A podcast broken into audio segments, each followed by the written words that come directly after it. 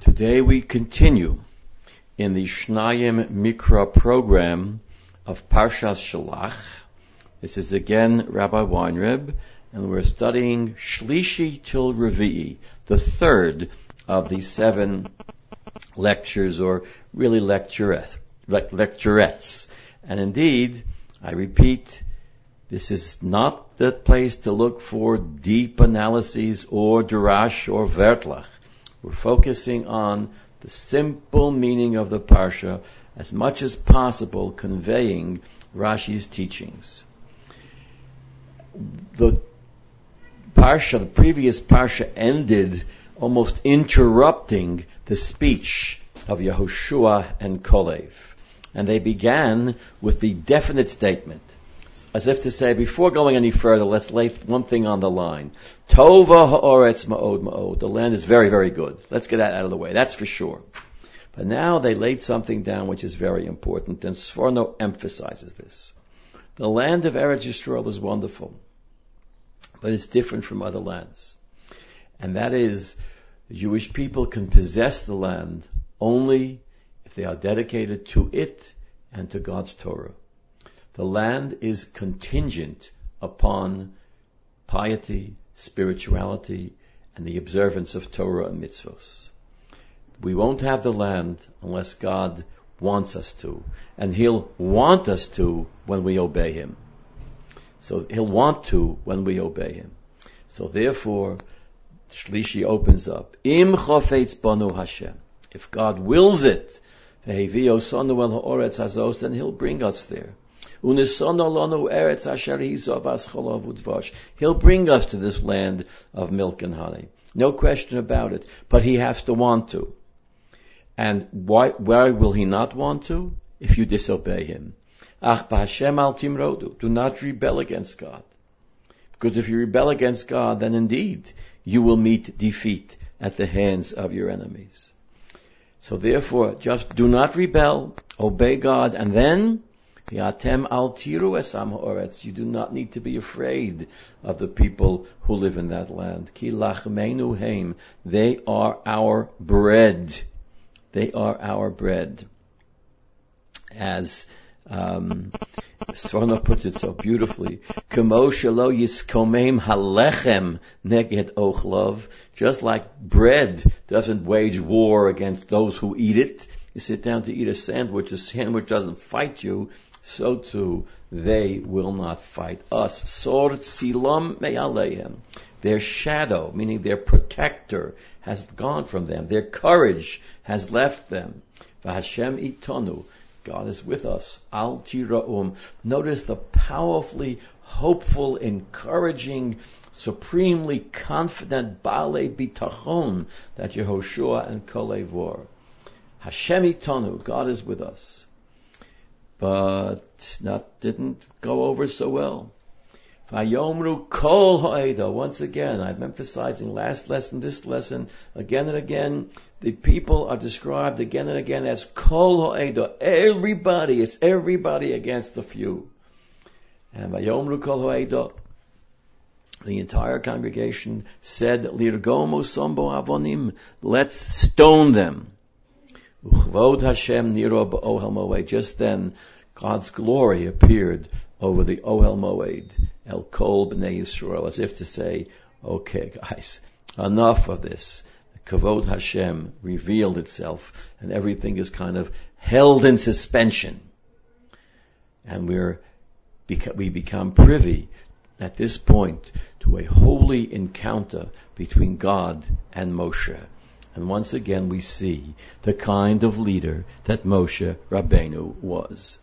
Ayomer Hashem Moshe, God says to Moshe, Ad ono atsuni ha'om haseh. How far will these people go to blaspheme me, to speak hatefully against me? How far will they go?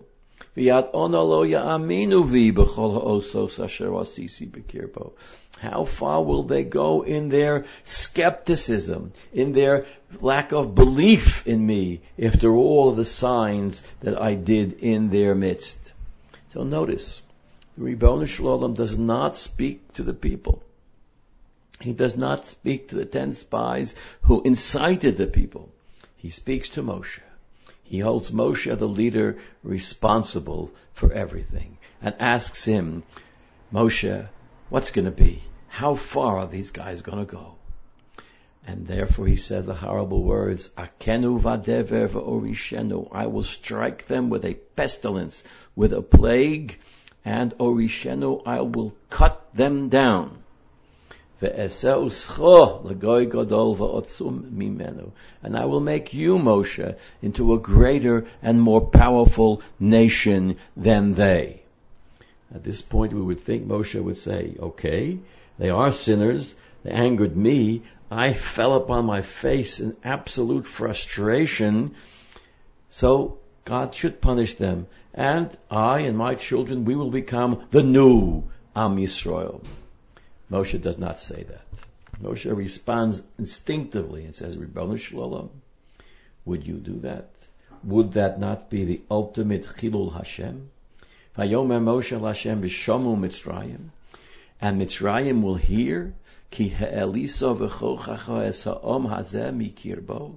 They will hear that after you took this nation with your great power out of Egypt, now you can't take them further. You're a great God in taking them out of Egypt, but you can't take them into the land of Canaan. And this will cause a Chilul Hashem. And literally this means, and they will say to the inhabitants of Canaan, Shamu ki Hashem b'kerev ha'om hazeh, who heard that you, God, are the God in their midst, Asher ayin niro ato Hashem aleihem onon yomom eish loilo. You are the God who appeared to them eye to eye, face to face, who revealed yourself to him and your, to them, to the Jewish people, and your cloud stands upon them, and you lead them by day in a cloud of, uh, in a pillar of cloud, and you lead them at night in a pillar of fire. Now that you're going to wipe them out in one shot, as if they were one person. And these nations who heard your reputation will say, It's because God might be strong in Egypt, He might be strong in the desert, but He does not have the power to bring these people El Ha'oretz Asher Nishbalohem to the land which he swore to them. Vayishchotem bamidbar. So therefore, he slaughtered them in the desert. Here, Shadal has an interesting approach to Psukim Yud Gimel and Yud Dalet, which helps us understand the words literally, a little different from the approach of the other Mefarshim. He says that there was a discussion here, like Paro back in Egypt got on the phone with the kings of Canaan and said, you know, this God, I, I saw what he could do in Egypt. He was able to take with his power the Jews out of my country. And, and that's what he will say to the Yoshev Ha'oretz Hazos. That's what he will say to the Canaanim. And the Canaanim will say, well, we don't know what he did in Egypt. But we know what he did in the desert because we have Bedouins and other people, maybe spies going from the desert to us. So we saw what he did. We saw those pillars of fire and pillars of cloud.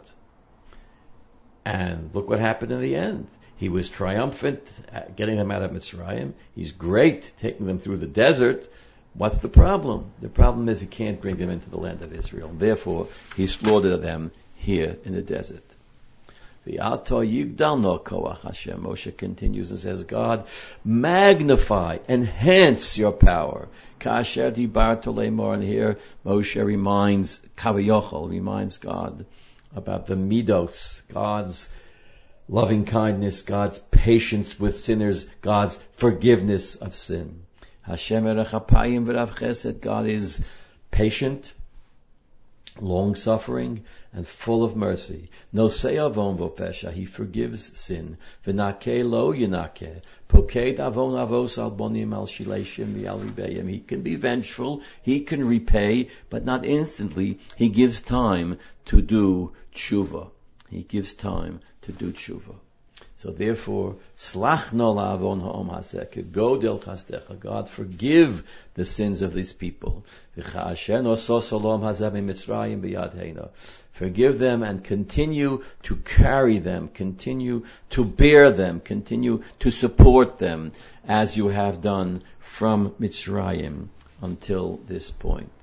Vayomer Hashem, solachti kitvorecha.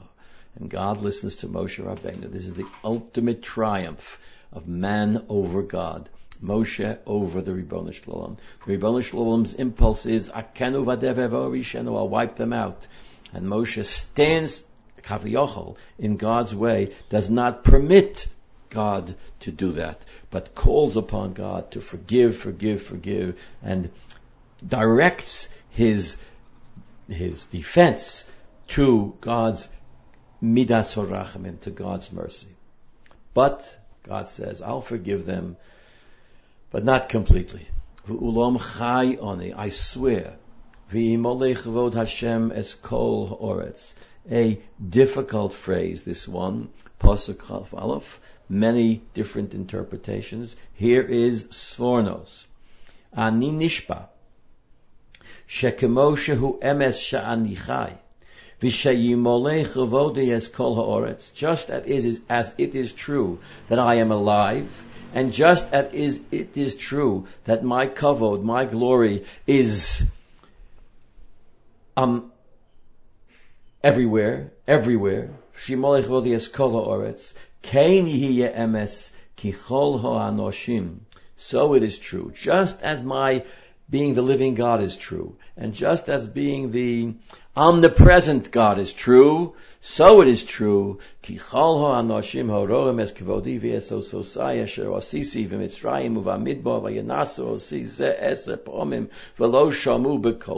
That these people who saw my glory and saw my miracles, the things I did in the Mitzrayim and in the desert, and they continued to rebel against me ten times and did not listen to me.